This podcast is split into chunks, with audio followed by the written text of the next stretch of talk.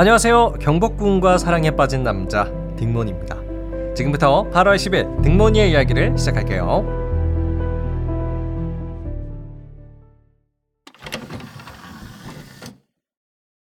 네, 오늘은 우리가 스트레스 없이 또 편안하게 들을 수 있는 주제를 가지고 와 봤습니다.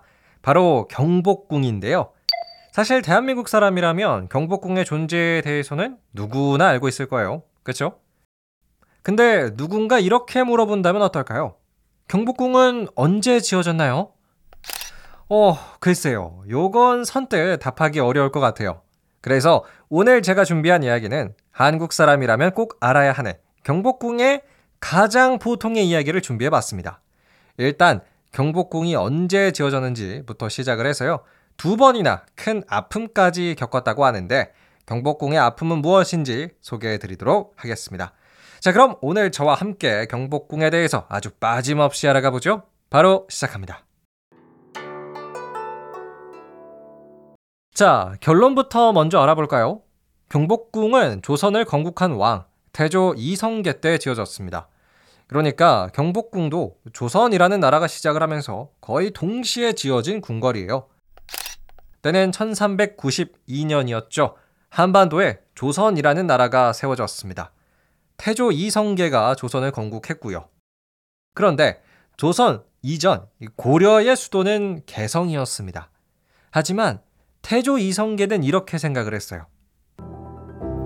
백성들은 들으라. 우리의 새 나라 조선의 수도는 이제 개성이 아닌 한양이 되어야 한다.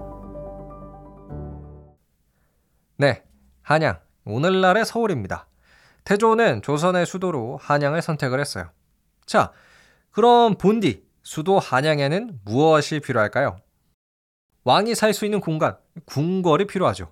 결국 때는 1395년 태조의 주도로 경복궁이 건축이 되기 시작을 하고요. 한 10개월 정도 공사를 한 끝에 1396년 경복궁이 완공됩니다. 꽤나 빠른 속도로 지어졌죠. 자, 여기서 경복궁이라는 이 세 글자의 뜻은요. 큰 복을 누리라 이런 뜻이라고 해요. 뭐 경복궁에서 이 복을 떠올리시면은 기억하기 쉬우실 것 같아요. 큰 복을 누리라 경복궁. 다시 돌아와서 경복궁은 1396년 태조의 주도로 완공이 되었죠. 이때부터 경복궁은 왕이 사는 궁궐이 되었습니다.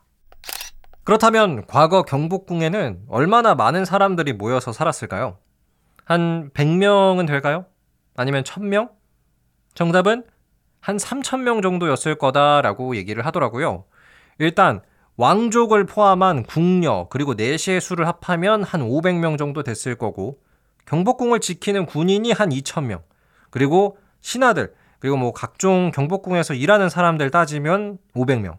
그래서 총 한 3,000명 정도가 경복궁에 살았을 것이다. 뭐 이렇게 보고 있습니다. 자 그런데 때는 1592년이었죠. 경복궁의 첫 번째. 아픈 순간이 찾아옵니다. 1592년 이러고 있을 때가 아니다.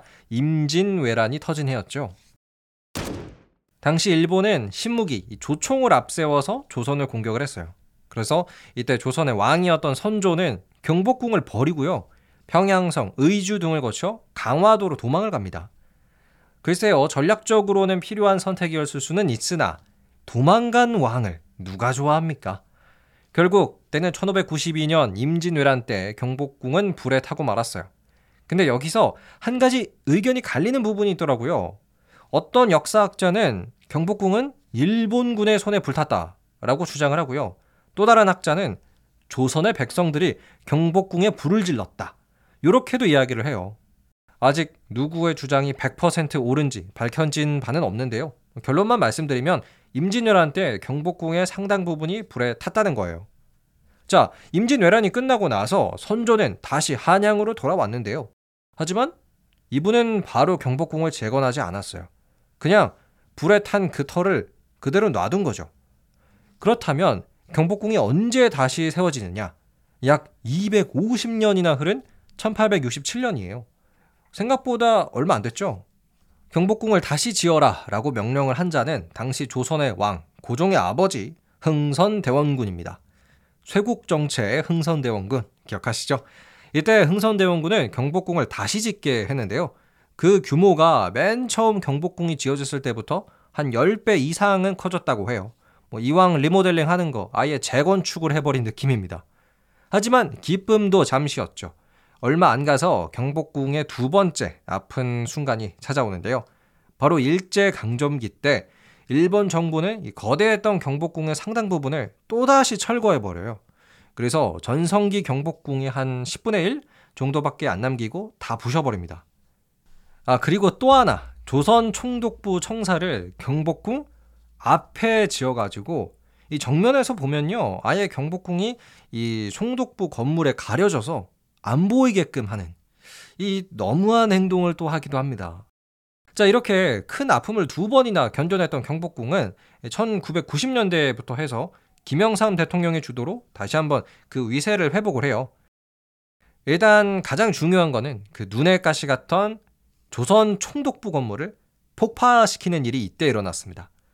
뭐 그리고 지금 2023년에도 사실 경복궁 복원 및 유지 보수 사업은 계속해서 이루어지고 있더라고요. 그래서 저는 그렇게 생각을 해요. 경복궁은 정말 대한민국의 역사와 희노애락을 같이 한 궁궐로 남아 있구나. 네, 지금까지는 우리가 경복궁의 역사에 대해서 함께 이야기를 나눠봤습니다.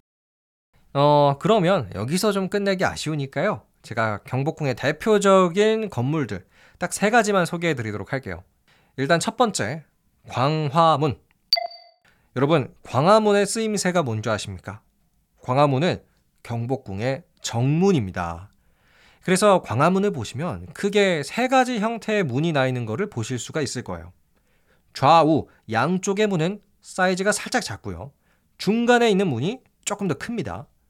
아마 눈치를 채신 분들도 계시겠지만 사실 광화문 가운데에 있는 문은요. 왕이 드나드는 곳이고 양쪽에 있는 문, 조그마한 좌우에 있는 문은 신하들과 관리들이 왔다 갔다 하는 문이었어요. 자, 이렇게 광화문 정문을 통과해서 쭉 직진을 하시다 보면 만나게 되는 건물이 있죠. 근정전입니다. 근정전은 왕이 신하들의 어떤 보고를 받는 곳이라고 생각을 하시면 될 것 같아요. 그래서 근정전 내부에는 어좌라고 해서 임금이 앉는 곳도 아주 화려하게 되어 있죠. 뭐 공식적인 어떤 나라의 행사 같은 것도 근정전에서 열렸어요. 그리고 BTS가 경복궁에서 무대 영상을 찍은 게 하나 있는데요. 그게 이제 경복궁의 근정전 앞이더라고요. 자, 마지막 셋째는 경회로. 어, 어떻게 보면 경복궁에서 가장 상징적이고 또 예쁜 곳이 아닐까 싶은데요. 경회로는 임금과 신하들이 연회를 즐겼던 장소입니다. 마치 거대한 정자가 연못 위에 좀 저절로 떠오르는 느낌이 들어가지고 굉장히 신기하면서도 아름다운 곳이다라는 평가가 많죠. 자, 그럼 지금까지 제가 경복궁의 가장 기본적인 역사부터 시작을 해서 경복궁을 좀 대표할 수 있는 세 가지 장소도 이야기를 들려드렸습니다. 어, 저는 희한하게도 경복궁을 가면 좀 마음이 차분해지는 그런 느낌이 좀 있어요.